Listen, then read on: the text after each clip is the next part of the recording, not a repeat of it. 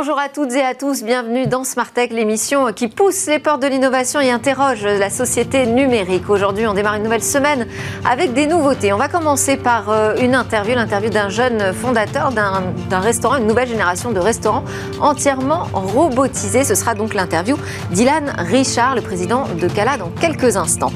Et puis le cœur de cette émission sera dédié à un nouveau rendez-vous. On va parler de la présidentielle 2022 chaque lundi désormais pour s'intéresser au programme numérique des candidats. Ensuite, on aura rendez-vous avec Damien Bancal qui nous racontera sa rencontre avec la cyberarmée ukrainienne. Ce sera le rendez-vous L'alerte cyber. Et on conclura Smartech par notre séquence Ils font demain. Une nouvelle technique vous sera présentée pour détecter les virus. Mais tout de suite, c'est le moment de l'interview. On parle de restaurant, un restaurant de pâtes où le chef en cuisine est un robot.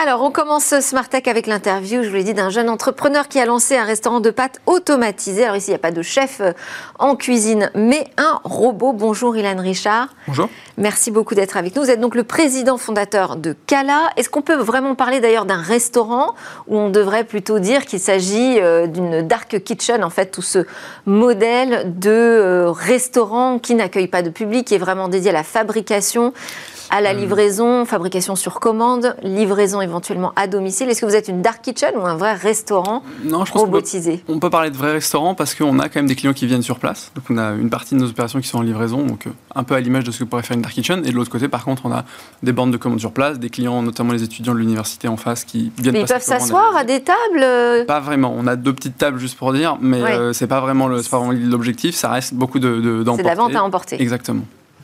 Alors le robot, présentez-nous ce robot qui euh, travaille en cuisine. On a des images qui qui se diffusent pendant que je parle. Il fait quoi? Il s'occupe de la cuisson, de la préparation de la sauce qu'on met sur les pâtes Ouais, c'est de la cuisson. Est-ce qu'il gère l'emballage Beaucoup. De la cuisson, il gère l'emballage et de l'assemblage. Donc en fait, euh, nous on a donc une équipe en cuisine euh, en amont où on prépare par exemple les sauces en amont.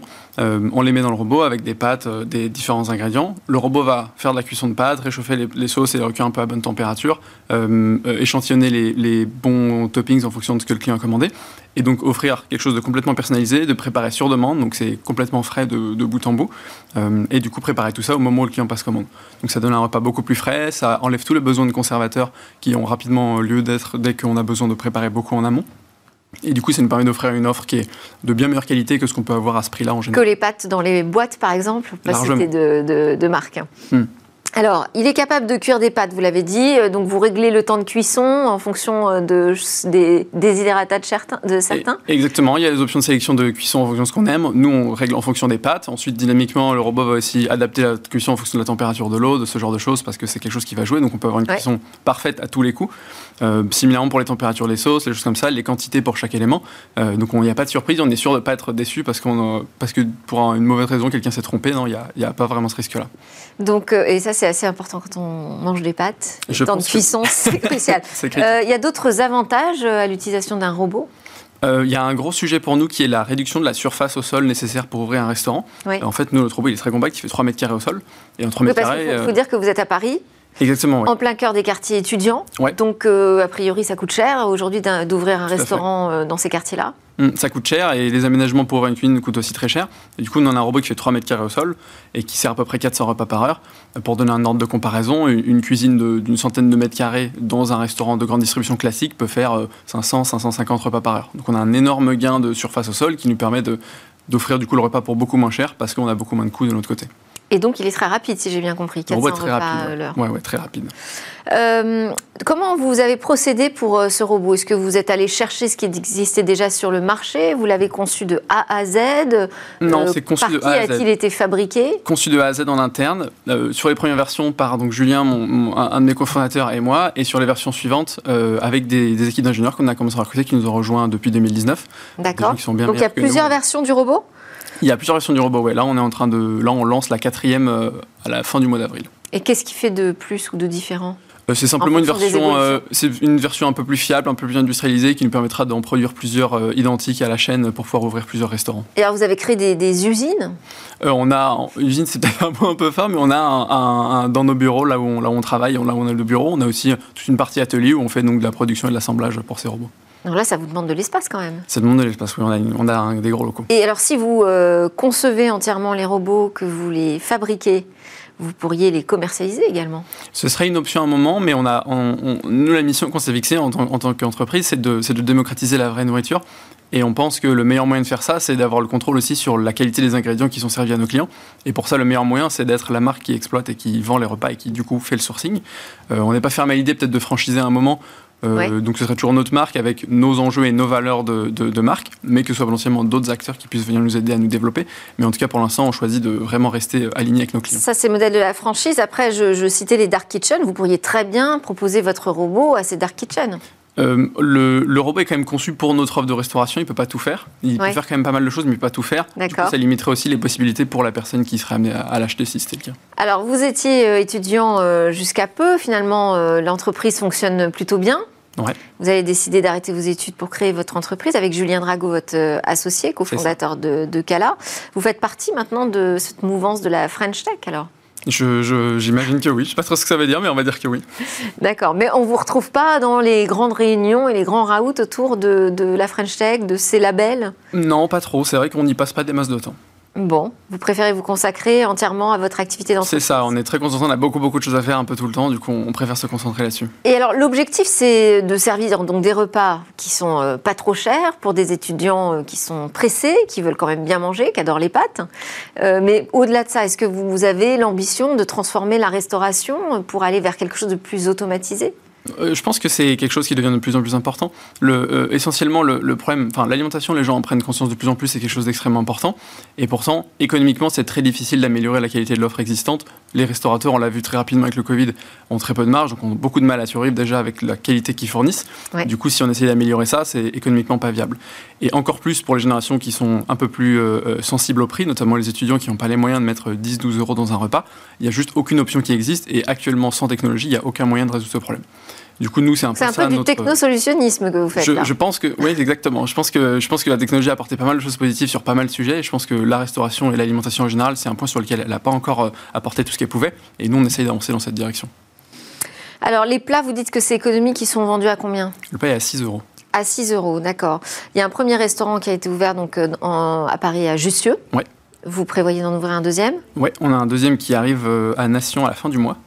Euh, et on est en train de rechercher un troisième qui devrait être plutôt dans l'ouest parisien. D'accord. Et euh, pour cela, vous allez développer un nouveau robot ou ce sera le même avec quelques petites évolutions Ce sera, ce sera le même. Ce sera le même que la version 4, donc celle qui arrive euh, à la fin du mois d'avril. D'accord. Donc il reste hyper spécialisé. Vous n'envisagez pas de le diversifier Pour, il a déjà pas mal de possibilités, on peut faire pas mal de choses, mais on, pour l'instant, on n'envisage pas d'aller plus loin que ce qu'il fait déjà. Et par contre, dans les années à venir, potentiellement, ça nous intéresserait de Quelles faire sont les fonctionnalités euh, qui, qui manquent selon vous? Vous Euh, attendez de développer? Pour l'offre de pâtes, je pense qu'on a tout ce qu'il nous faut. On a beaucoup de Non, diversité. mais aujourd'hui, par exemple, il ne sait pas préparer la sauce? Non, en effet. La- la- typiquement, la Ça sauce, pourrait aller jusque-là ça pourrait techniquement, ce serait faisable, mais en fait, euh, c'est toujours un sacrifice entre plus on peut faire beaucoup de choses avec le robot, plus on se aussi limite dans la diversité de ce qu'on peut faire. C'est-à-dire, si on se dit, nous, on fait nos sauces en amont, on peut faire un spectre de sauces hyper large parce qu'on peut gérer tout un tas d'ingrédients différents. Et si on se dit demain qu'on veut le faire dans le robot, et ben tout de suite, et ben on est un peu limité parce qu'on ne pourra pas avoir tous les, tous les équipements de cuisine possibles Ouais. dans notre espace du robot. Donc c'est un peu ce, ce parallèle-là qu'on Pas forcément euh, efficace, donc le robot dans toutes euh, les situations. Euh, votre start-up, elle est née en 2017. Vous avez levé des fonds? Oui. 5,5 millions d'euros? On vient de lever 5 millions- 5,5 millions d'euros. On avait déjà levé 1 million d'euros en 2019. Qu'est-ce qui vous suit? Euh, actuellement, le, fonds qui, nous a aidé, enfin qui a lead ce tour, c'est un fonds anglais qui s'appelle BACT, qui sont vraiment super, euh, et pas mal d'entrepreneurs, euh, entrepreneurs français, notamment des entrepreneurs qui avaient investi chez nous en 2019, et des entrepreneurs un petit peu européens. C'est une majorité d'Européens quand même. Et donc là, ça va permettre d'ouvrir un deuxième restaurant. Vous visez d'autres levées de fonds, c'est ça l'objectif? Euh, on n'a Euh, pas encore un, plan très très clair. Dans l'idée, en tous les cas, là, on- avec cet argent-là, on a de quoi ouvrir à peu près 5 restaurants.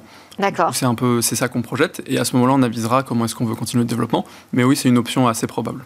Et donc, comme ça fonctionne bien, eh ben, vous allez avoir euh, des nouveaux concurrents qui vont arriver sur le marché, parce que ça existe déjà dans les pizzas. Ouais, tout à fait.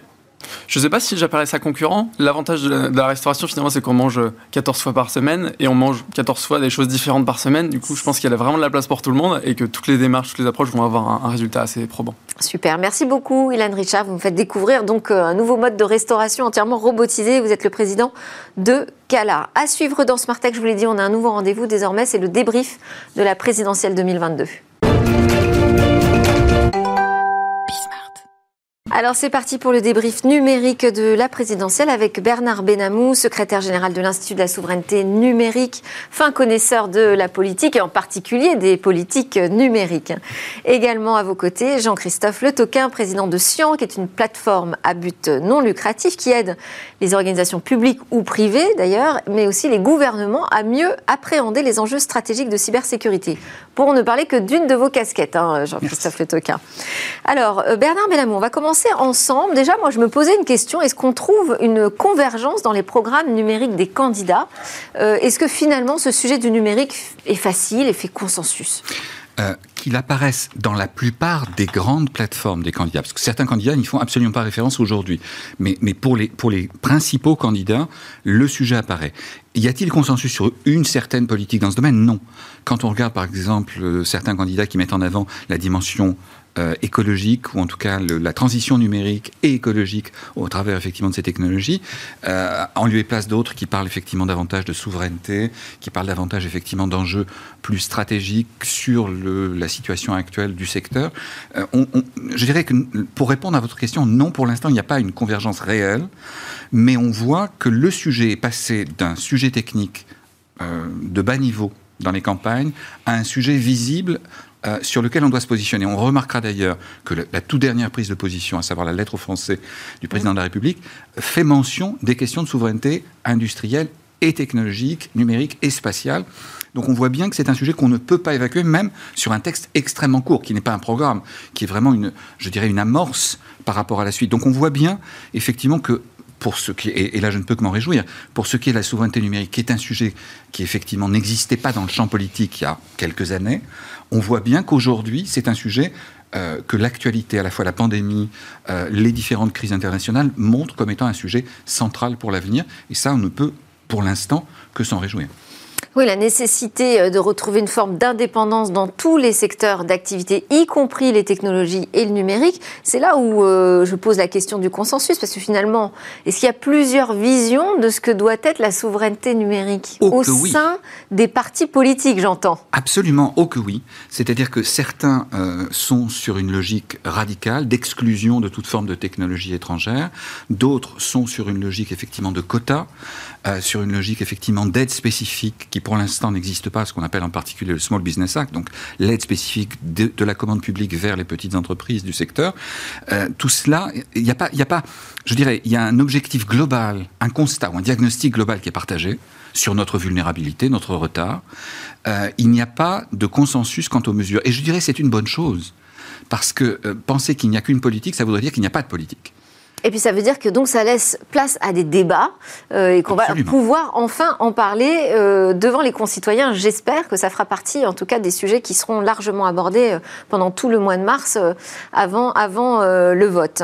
Jean-Christophe Le Toquin, est-ce qu'il y a à l'opposé, je dirais, presque des sujets sur lesquels le silence est assourdissant? Alors oui, en, de manière générale, c'est vrai qu'on est au début d'une prise de conscience, je dirais, euh, collective et, politique, mmh. effectivement, de ces sujets. Aujourd'hui, le, numérique et l'accélération avec les événements euh, internationaux, euh, heureusement, arrivent à un moment, enfin, ce sont des événements dramatiques, mais qui arrivent à un moment où il y a eu un gros travail de maturation, effectivement, au niveau plutôt technique, mmh. juridique et de réglementation sur les enjeux. Donc maintenant, on arrive à un moment de crise, de crise grave, mais pour lesquels, je dirais, les fondamentaux de la réflexion sont, posés avec des, réglementations qui arrivent dont on ne sait pas comment on va les mettre en œuvre, et c'est là où le politique va commencer à pouvoir jouer son, rôle.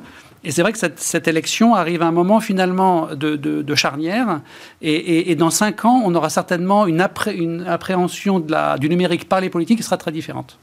Alors parce que euh, quand vous êtes venu, euh, je crois que c'était la dernière fois d'ailleurs sur ce plateau, vous nous avez parlé de l'importance de protéger les lanceurs d'alerte mmh. euh, en matière de cybersécurité. Est-ce que sur ces sujets-là, puisque là on est quand même dans un contexte de conflit européen, mondial, entre la Russie et l'Ukraine, ce sujet de la cybersécurité, il est majeur, bien mmh. évidemment. Ça a été même souligné par le secrétaire d'État Cédric O. Mais est-ce que ça va pas changer un peu les priorités en matière de politique sur la cybersécurité alors, ça, effectivement, très bonne question. La France, il faut comprendre qu'au niveau européen, la France a toujours été un peu euh, exceptionnelle, pas au sens forcément de fantastique, mais de différente.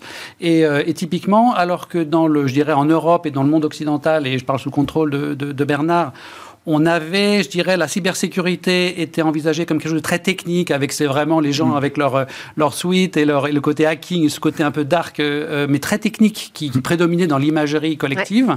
La France, très tôt, a, mis sur cette, a coloré ce sujet d'un côté militaire, euh, autorité judiciaire, et donc il y avait ce mélange qui était qu'on retrouvait pas ailleurs. Et, aujourd'hui, à l'heure de, de, ces événements, effectivement, on voit à quel point cette tendance qu'on a vu après s'élargir. C'est-à-dire que la France était la première et paraissait vraiment un peu hors sol, je dirais déconnectée, on va dire il y a, a, 7-8 ans peut-être. Euh, aujourd'hui, on a vu que cette tendance finalement a commencé à, filtrer ou à, s'infiltrer dans, les débats et que les autres pays ont effectivement traité ces sujets de manière plus, euh, je dirais, euh, sécurité politique. Et, maintenant, évidemment, ça va s'accélérer. Et, là, les choix Alors si on va vers une politique ultra sécuritaire face à la guerre, euh, ça ne va pas forcément faire avancer les questions de chiffrement, de protection des citoyens. Euh, on va plutôt vers une politique de surveillance. Oui, la, tension qui existe dans ces sujets, c'est-à-dire que les autorités de police et de justice sont toujours poussées pour effectivement davantage d'intrusions possibles, euh, pour parler le langage dans ces, dans ces métiers de backdoors, donc de portes dérobées vers, les, vers les terminaux. Est-ce que cette pression sécuritaire pourrait imposer euh, de revenir sur le statu quo qui était que normalement il n'y a pas de porte dérobée, et en particulier pas de porte dérobée obligatoire dans les téléphones, mm. dans les terminaux, etc., euh, je crois qu'on n'en est pas encore là. S'il devait y avoir une dégradation du conflit, peut-être qu'effectivement ce genre de mesures, à l'évidence dangereuses, y compris pour nous, parce que ce que disent les experts, c'est que si on va vers là, euh, c'est nos propres données qui deviennent vulnérables comme on a pu le voir euh, lorsqu'Apple a souhaité euh, analyser les photos euh, sur iCloud, en particulier à des fins de, recherche sur des photos pédopornographiques, on s'est rendu compte effectivement que leurs propos sur la vie privée, la protection de la vie privée, ne valaient rien. Et que quelque part, du jour au lendemain, les choses pouvaient basculer. Donc je crois effectivement qu'on n'en est pas encore là, mais que, que, la, que, la, cybersécurité. Mais je voudrais juste ajouter un point sur ce, sur ce sujet c'est qu'auparavant, on la voyait sur la sécurité des infrastructures infrastructure d'État, infrastructure numérique. Aujourd'hui, c'est les manipulations démocratiques, c'est l'intrusion dans l'ensemble des phénomènes électoraux, c'est une toute autre dimension de la sécurité de nos démocraties qui est en jeu. Et quelque part, puisqu'on parlait de la Russie, il est clair que la Russie a, à de nombreuses reprises, aux États-Unis, en Europe et en France, eu l'occasion justement de vouloir, et elle le fait encore, euh, s'ingérer dans les processus démocratiques, manipuler les opinions. Donc, par définition, on est face à une responsabilité des États vis-à-vis de cela et, des entreprises, puisqu'on voit que beaucoup d'entreprises maintenant réagissent par rapport à la crise russe. Donc, je pense que. Est-ce qu'on retrouve les, mêmes clivages droite-gauche sur cette question sécuritaire, cybersécuritaire finalement? Alors c'est assez intéressant au niveau, au niveau européen, je dirais, c'est plutôt du côté gauche qu'on va, qu'on va tenter de protéger les, euh, les, conversations, les données personnelles, etc. Tandis qu'effectivement, sur le, sur le spectre droit, on va plutôt insister sur euh, euh, l'autorité, le contrôle des, communications. Sur le. alors, c'est complexe comme, comme, comme sujet. C'est pas dit qu'aujourd'hui, on aille vers, effectivement, il y a toujours eu, même encore récemment, en Angleterre, euh, typiquement euh, ces derniers mois, il y a des tentatives de, euh, d'imposer le contrôle et, de réduire et, de faire les phases plutôt de, du côté des, libéraux. Donc, mais, aux États-Unis, même aux États-Unis, ce débat est un débat très ancien. Les plus anciens d'entre nous se souviennent que dans, l'administration Clinton, il avait été question d'installer une puce dont le chiffrement aurait été contrôlé par la NSA, qui s'appelait Clipper Chip dans les années 90. Donc il y a toujours eu cette tentation, y compris, entre guillemets, dans le spectre euh, gauche ou en tout cas euh, progressiste par rapport, entre guillemets, aux conservateurs. Non, je crois que là-dessus, euh, je dirais qu'il y, a pour dire les choses franchement, il y a aussi une absence de connaissance et de maîtrise technique des conséquences que cela pourrait avoir. Et je pense qu'à l'époque, l'administration euh, Clinton s'était véritablement euh, montrée très imprudente et très maladroite dans la façon de gérer cette idée. Mais c'est vrai effectivement que on l'a vu avec l'affaire Pegasus euh, NSO Group. Euh, on a vu que ce sont des questions qui sont de sécurité nationale, de sécurité d'État, de sécurité politique, et qu'on ne peut pas laisser faire n'importe quoi dans ces domaines. Je pense qu'il faudra y revenir. Mais je pense que ces sujets sont malheureusement assez loin de la campagne telle qu'elle est en train de se produire. C'est ce que j'allais dire, Jean-Christophe Le Toquin, vous qui conseillez justement ces organisations, ces, ces gouvernements au niveau européen. Est-ce que vous les entendez vous questionner sur euh, la politique cybersécuritaire qu'il faudrait mener? Alors, sur un plan, je dirais, de politique telle qu'on l'a dans une élection présidentielle, les candidats politiques sont loin encore de ça. Mmh. Eh Aujourd'hui, ce qui est intéressant sur les États-Unis, on dit toujours que les États-Unis sont cinq ans euh, avant l'Europe et, ça, ça, peut encore continuer. Euh, sur ce débat des, des, du numérique, euh, donc eux aussi se posent la question de comment on régule notamment les euh, plateformes et comment mmh. on gère la question de l'influence, des influences étrangères, etc. Donc c'est un sujet qui est brûlant. Et ce qui est, ce qui est frappant aux États-Unis, c'est que le débat, il n'est pas dans un débat forcément très clair, tel qu'on l'entend au sens politique en disant, je sais pas, par exemple, protection des données mmh. Liberté d'expression, mmh. mais le débat est extrêmement polarisé. Ils doivent aussi, ils sont en train de regarder comment on régule les plateformes, comment on gère ça.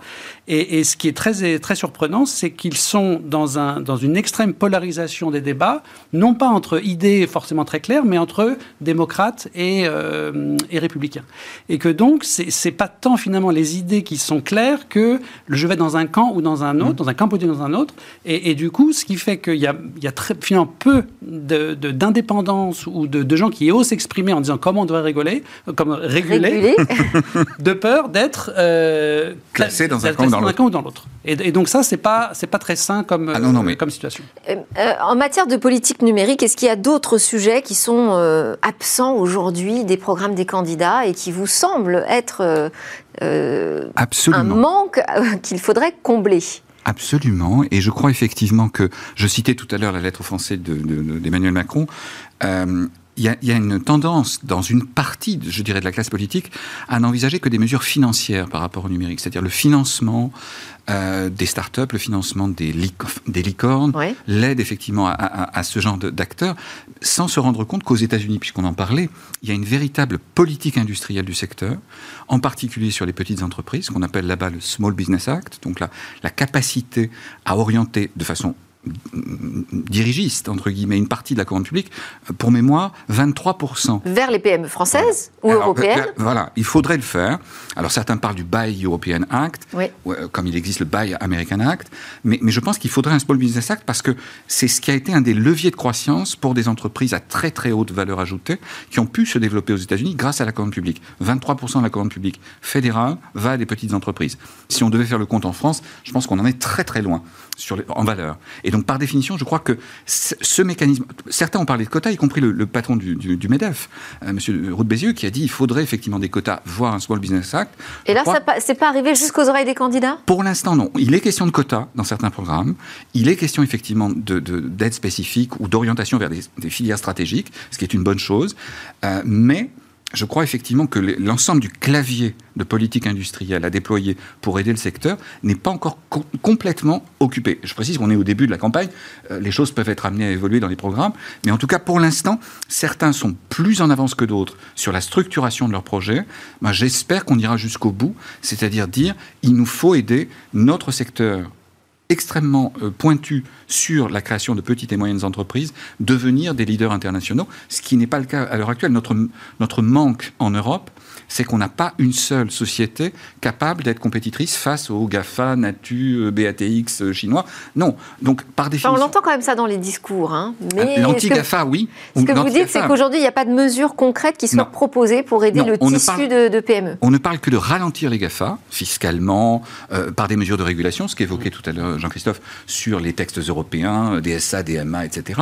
Mais on, on ne dit pas le chemin, la vision euh, stratégiques que l'on doit déployer pour justement créer des acteurs de ce genre ou aider à ce qu'ils puissent se créer. Il ne s'agit pas que, que l'État les crée, l'État n'est pas en mesure de les créer, n'a pas vocation à le faire, mais que l'État puisse participer, comme aux États-Unis, par des grandes mesures de défiscalisation, par des aides sélectives, par des programmes spécifiques, comme ils le font très largement, et ça a bénéficié euh, à SpaceX, à Tesla, à bien d'autres. Mm. Euh, par définition, nous n'en sommes pas encore là parce que le mot a mauvaise réputation. Le mot politique industrielle en France est connoté années 70, vieux programme, époque pompidolienne. Non.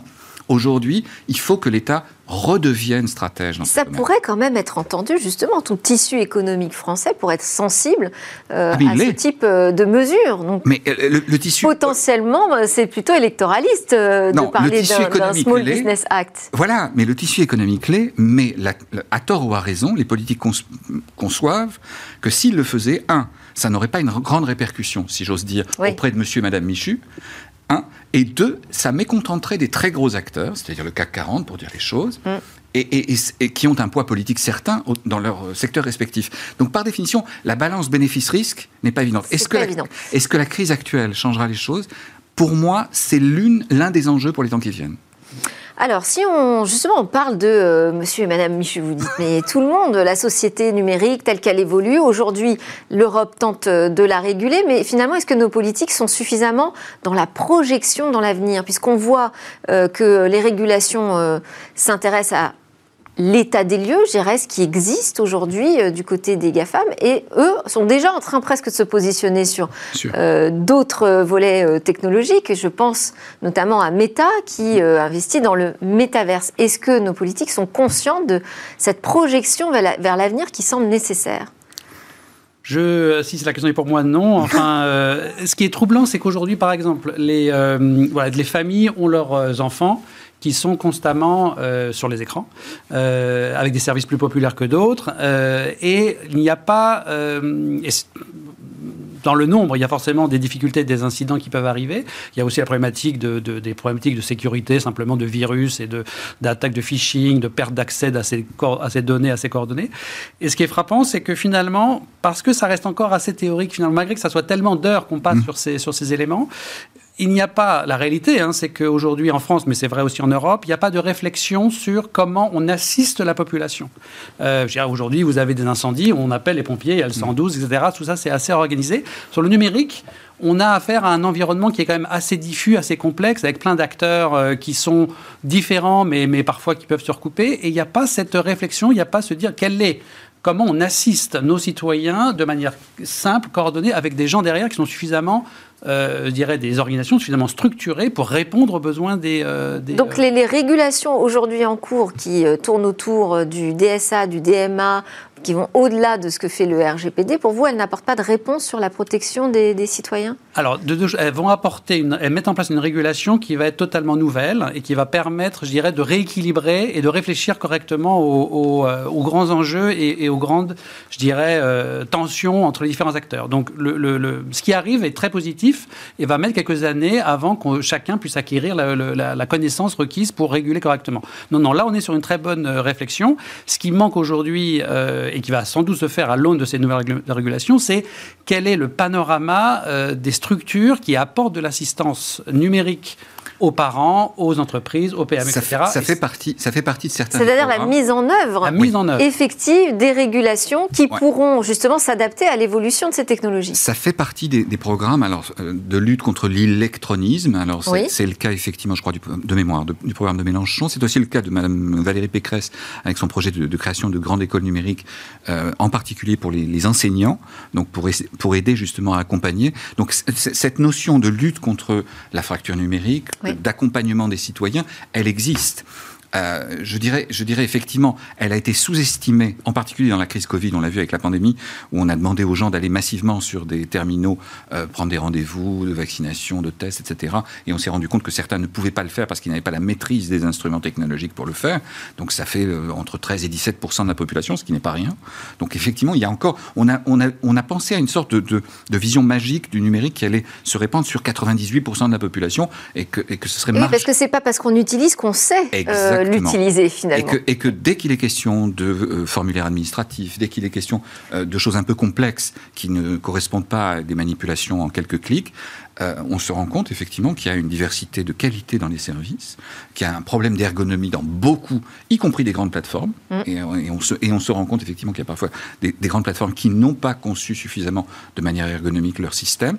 Et donc, il est vrai, sans parler des problèmes de langue, puisque quand je vous parlais des gens qui n'ont pas pu prendre des rendez-vous pour la vaccination, par exemple, il y avait des gens qui ne maîtrisaient pas suffisamment la langue pour lire, et donc il y avait un problème de multilinguisme, etc.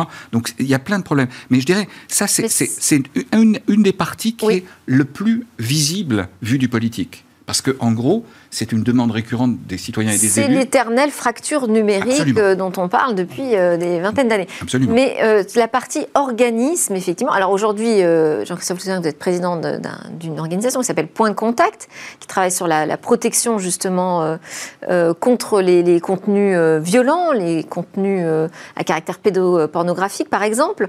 Et vous dites, aujourd'hui, on n'a pas suffisamment de poids, de puissance pour protéger les citoyens? Il nous faudrait d'autres organisations au niveau européen alors clairement, l'exemple un peu typique qui montre les progrès, mais qui montre aussi que, les progrès sont, sont, sont, lents. Euh, il y a une très bonne initiative qui a été lancée euh, le mois dernier, même le mois dernier, euh, qui s'appelle le, Campus Cyber, mhm. qui est une initiative réunissant les différents acteurs du monde de la cybersécurité, au sens traditionnel, si j'ose dire, du terme, c'est-à-dire les attaques informatiques, les, les vulnérabilités, etc. Donc tout ce qui permet de sécuriser le réseau. Et là, effectivement, l'approche est excellente parce qu'il faut fédérer les acteurs et, encourager le partage d'informations hmm. entre entreprises, qu'elles soient utilisatrices ou fournisseuses de, solutions. En revanche, ce qui est assez frappant, c'est que le, campus cyber est dans une bulle de cybersécurité, de gens qui sont dans le même environnement, et ne traite pas les questions dont Bernard a évoqué, d'influence, de contrôle des contenus, etc. Or, c'est l'essentiel aujourd'hui. Voilà. Et c'est lié. C'est l'essentiel aujourd'hui. On, se rend compte aujourd'hui à quel point les campagnes d'intrusion chinoises ou russes ont pour vocation d'affaiblir nos processus démocratiques et, dans le même temps, d'améliorer leurs outils d'intelligence artificielle pour justement euh, avoir des solutions qui s'imposent. Il y a vraiment différentes réponses qui peuvent être proposées et qui peuvent, euh, dont peuvent s'emparer euh, les candidats à euh, l'élection présidentielle 2022 en France. On continuera d'en parler toutes les semaines, tous les lundis. Merci beaucoup Bernard Benamou, secrétaire général de l'Institut de la souveraineté numérique et Jean-Christophe Le Toquin, président de Sion. Juste après la pause, on se retrouve pour l'alerte cyber. On va aller prendre connexion avec Damien Bancal qui a rencontré la cyberarmée ukrainienne.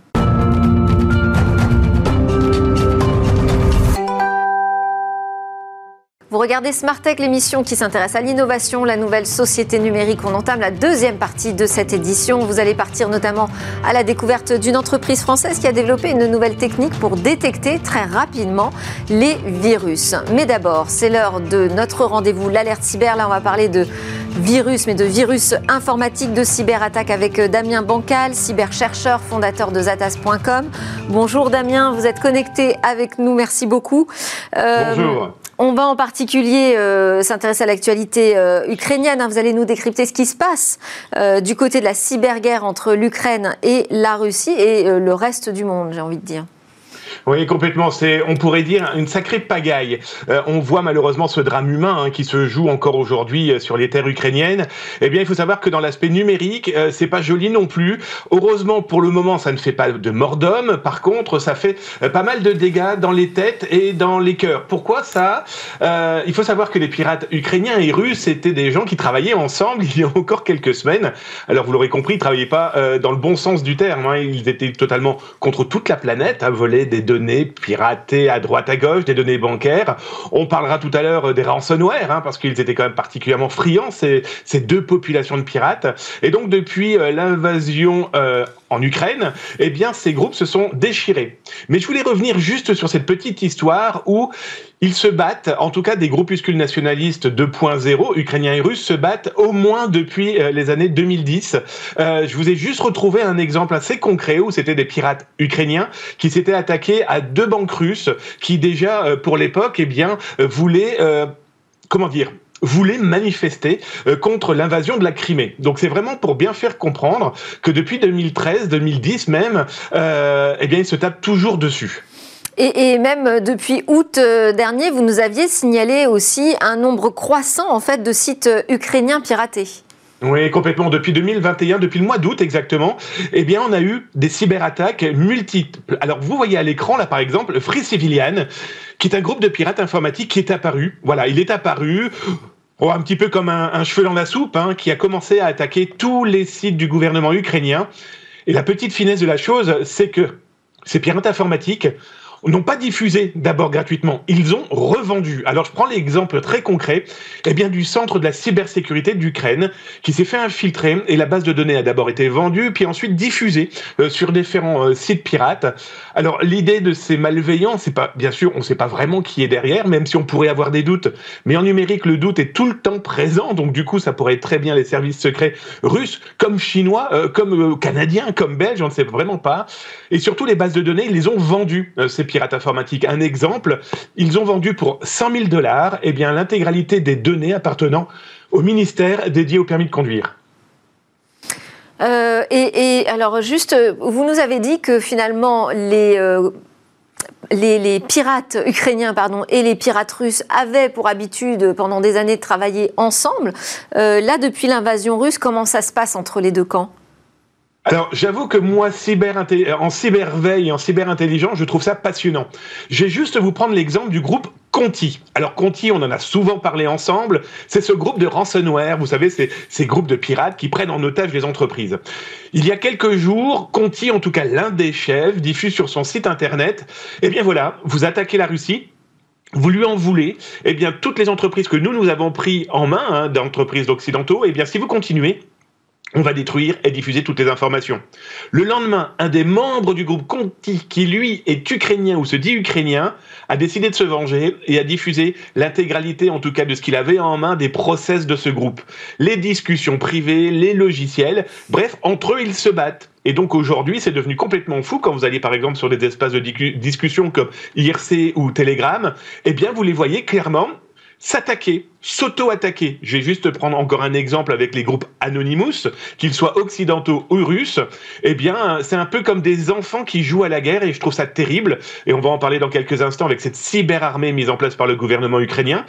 On a des espèces de petits mercenaires 2.0 de salon qui tapent sur tout ce qui bouge sans même véritablement réfléchir aux conséquences. Alors justement, je voulais vous entendre là-dessus. C'est crédible les, les attaques euh, qui ont été annoncées par Anonymous?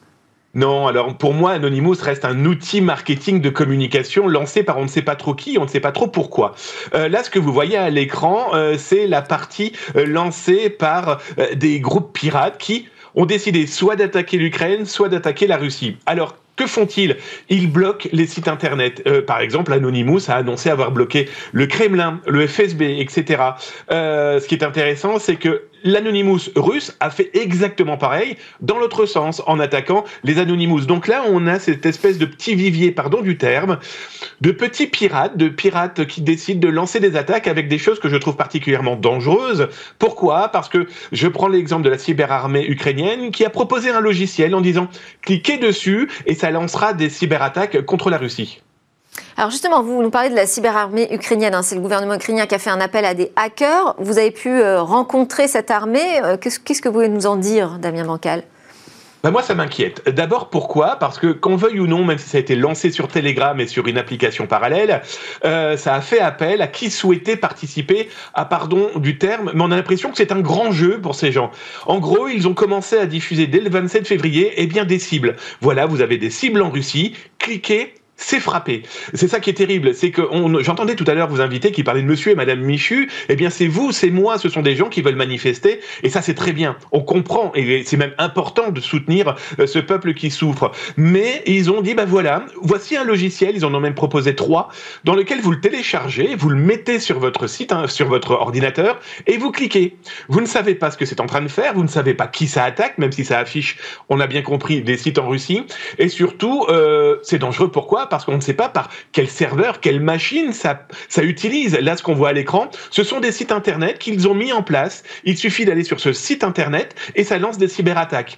Oui, le problème, c'est que de mon salon, de vous soyez de Dunkerque, de Paris, de Marseille, de Toulouse, peu importe, vous cliquez sur ce genre de choses. Euh, n'oubliez pas que vous utilisez votre bande passante, votre adresse IP, euh, donc peut-être des traces françaises. Si on pouvait éviter de déclarer une guerre avec ces deux pays parce qu'on a cliqué sur un site web.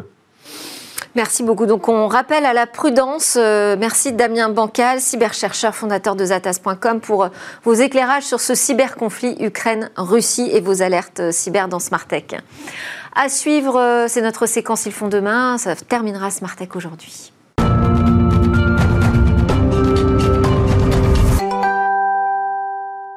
On terminera donc cette édition avec un reportage dans une entreprise française spécialisée euh, qui a développé, spécialisée en IA et en spectrométrie, elle a développé une nouvelle méthode de détection rapide du Covid-19. La solution donc a recours à l'IA, la spectrométrie, ou comment, vous verrez comment la lumière peut révéler la présence de virus. C'est un sujet réalisé par Cécilia Sévry et Célia Barotte. Bonjour à tous. Aujourd'hui, on va découvrir l'entreprise Green Tropism, une entreprise spécialisée en analyse spectrométrique et en intelligence artificielle. Et elle utilise aujourd'hui ces deux compétences pour dépister le Covid. L'objectif Créer un nouveau protocole beaucoup plus rapide pour dépister le virus. Alors on a rendez-vous aujourd'hui avec Roland Carbonel, le directeur général de la société. Bonjour.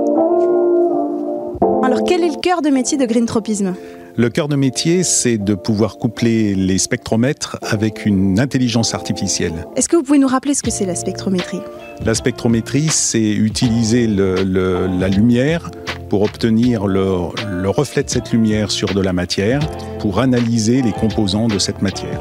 Donc vous avez décidé d'utiliser ces compétences au service du dépistage du Covid Alors oui, parce que quand l'épidémie de, de la Covid est arrivée en 2020, euh, il a été vite adressé à l'entreprise la question de savoir si c'était possible de reconnaître dans un échantillon humain s'il y avait ou non le virus, le SARS-CoV-2.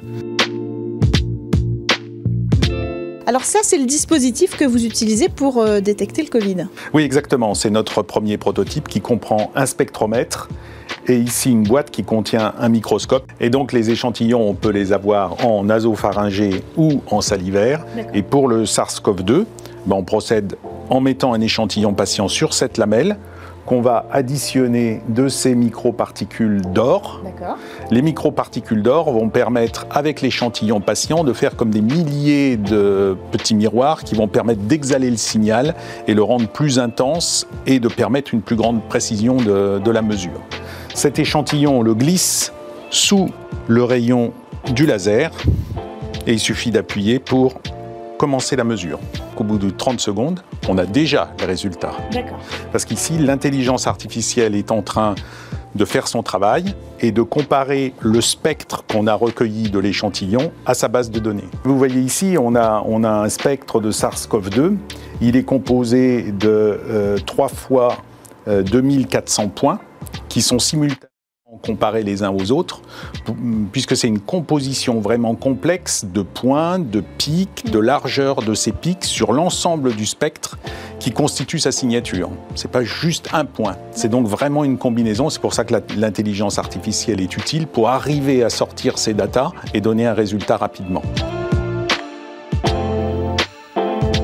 Comment va participer cette technologie au monde de demain? Alors, pour le monde de demain, nous imaginons une série de kits de diagnostic qui vont permettre de diagnostiquer des petits panels de maladies infectieuses, par exemple la Covid, la grippe et la bronchiolite, même symptômes, mais prise en charge du patient complètement euh, différente. Là aussi, c'est des tests euh, multi-résultats très rapides qui permettent de bien orienter la prise en charge du patient. C'était Smart Tech. Merci à tous de nous avoir suivis. Euh, bon démarrage de semaine. On se retrouve dès demain pour de nouvelles discussions sur la tech.